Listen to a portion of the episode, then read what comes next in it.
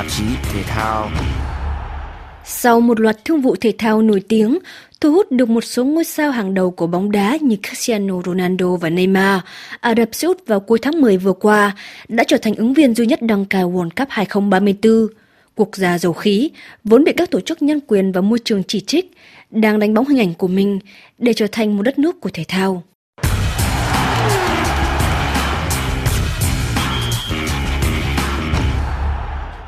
Hồi đầu năm nay, chủ nhân của năm quả bóng vàng Cristiano Ronaldo đã quyết định chơi tại một sân bóng ngoài châu Âu lần đầu tiên trong sự nghiệp của mình.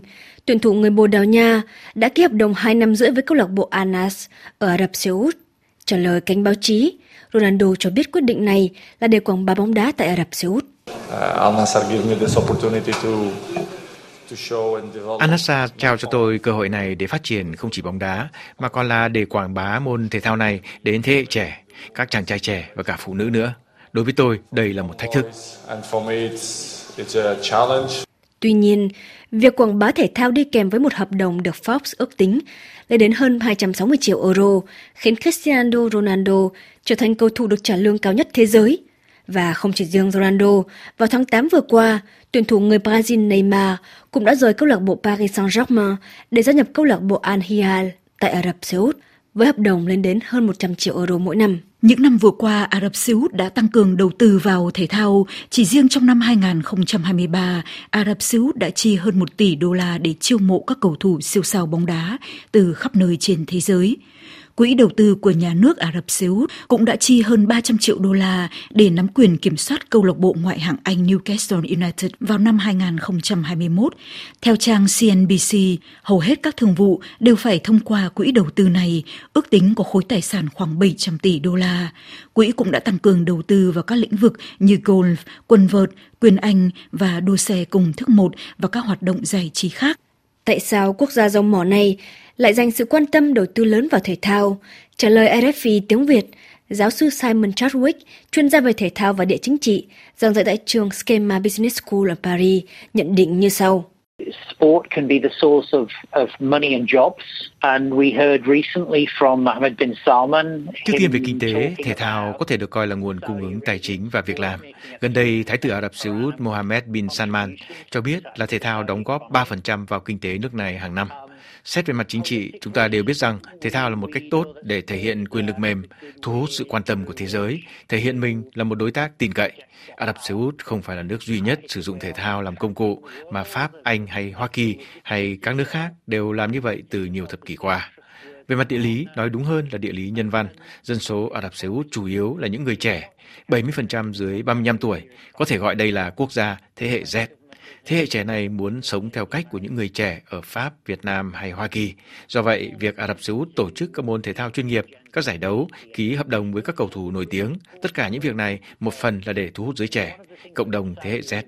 Khiến giới trẻ quan tâm đến thể thao là mục đích quan trọng vì chính quyền Riyadh không muốn những người trẻ cảm thấy bị lạc lõng, bất mãn hay trở nên cực đoan. Vì điều này có lẽ sẽ là một mối đe dọa cho chính phủ.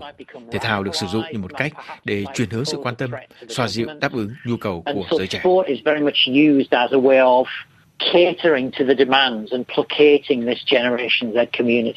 Trên thực tế, Ả Rập Xê Út, theo giáo sư Chadwick, vốn không phải là một quốc gia có nhiều người tham gia vào các hoạt động thể thao.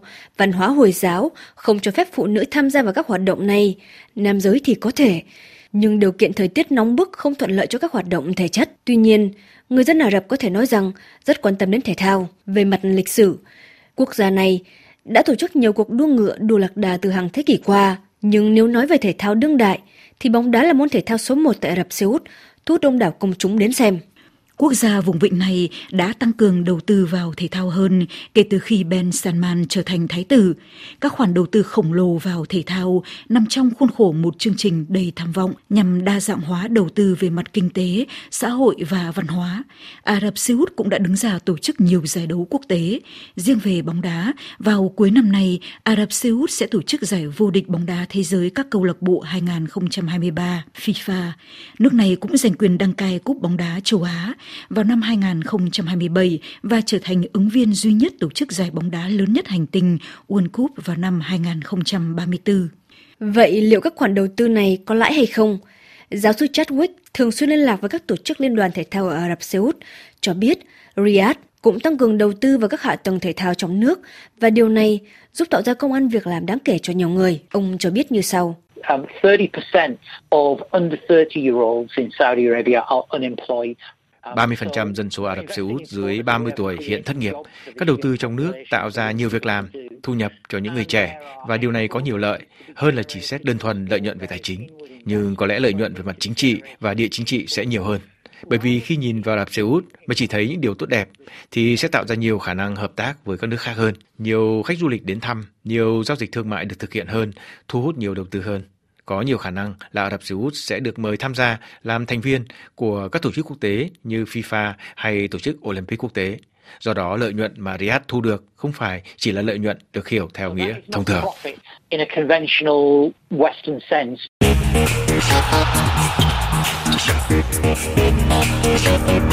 Khi Ả Rập Xê Út ngày càng thể hiện vị trí của mình trong làng thể thao thế giới, quốc gia này đã bị các tổ chức nhân quyền cáo buộc dùng thể thao để tẩy trắng hình ảnh. Trên thực tế, thể thao từ lâu đã là phương tiện để các chính phủ, bao gồm cả các nước độc tài, quảng bá về đất nước trước công chúng toàn cầu. Ví dụ như trường hợp của Trung Quốc đã tổ chức Thế vận hội hai không không tám và hai không hai hai trong bối cảnh bị cáo buộc diệt chủng người Duy Ngô Nhĩ. Nga tại Thế vận hội hai không một bốn cũng bị chỉ trích nặng nề vì đã sáp nhập bán đảo Crimea của Ukraine. Và vào năm ngoái, tại World Cup hai không hai hai, Qatar thì đã bị lên án vì lạm dụng lao động nhập cư.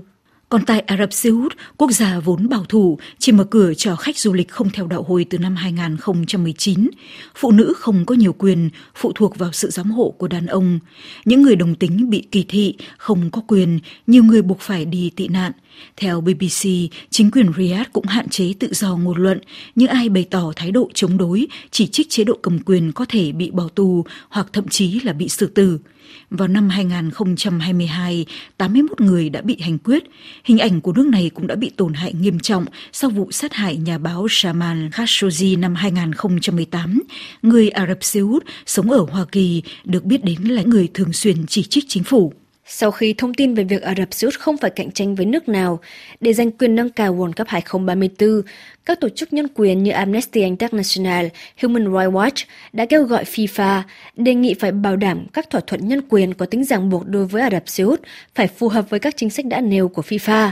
Tuy nhiên, theo giảng viên David M. Skilgivray tại Đại học West of Scotland, trong một bài đăng trên The Conversation, nhận định rằng khi là ứng viên duy nhất thì Ả Rập Xê Út có ít áp lực hơn trong việc đặt ra các mục tiêu để giành quyền đăng cai như về việc cải thiện nhân quyền vì FIFA không có ứng viên cạnh tranh nào khác. Về phần mình, ông Simon Chadwick, giảng viên tại Đại học Schema Business School cho rằng đúng là Ả Rập Xê Út đang đánh bóng hình ảnh của mình qua thể thao, nhưng khi gọi là tẩy trắng, tức là sport washing, thì khiến người ta nghĩ rằng tất cả các đầu tư của Ả Rập Xê Út chỉ nhắm vào một mục tiêu duy nhất. Ông giải thích thêm. Trên thực tế, Ả Rập Xê Út muốn làm nhiều thứ hơn là chỉ đánh bóng hình ảnh. Quốc gia này muốn thống trị thế giới thể thao, cố gắng tạo ra lợi nhuận từ thể thao, tăng nguồn thu cho kinh tế. Không chỉ Riyadh mà các nước trong khu vực như Qatar hay các tiểu vương quốc Ả Rập Thống Nhất cũng hướng tới điều này. Đó vốn là các quốc gia giàu có nhờ nguyên liệu hóa thạch. Tuy nhiên, chúng ta đang sống trong một thế giới mong muốn giảm dần phụ thuộc vào loại nhiên liệu này. Mức tiêu thụ nhiên liệu hóa thạch được dự báo sẽ giảm đáng kể và về cơ bản, Ả Rập Xê Út có khoảng hai mươi năm nữa để đa dạng hóa nền kinh tế. Quốc gia này cần phải tìm ra những ngành công nghiệp mới thay thế sự đóng góp kinh tế của dầu khí đối với nền kinh tế quốc gia mình.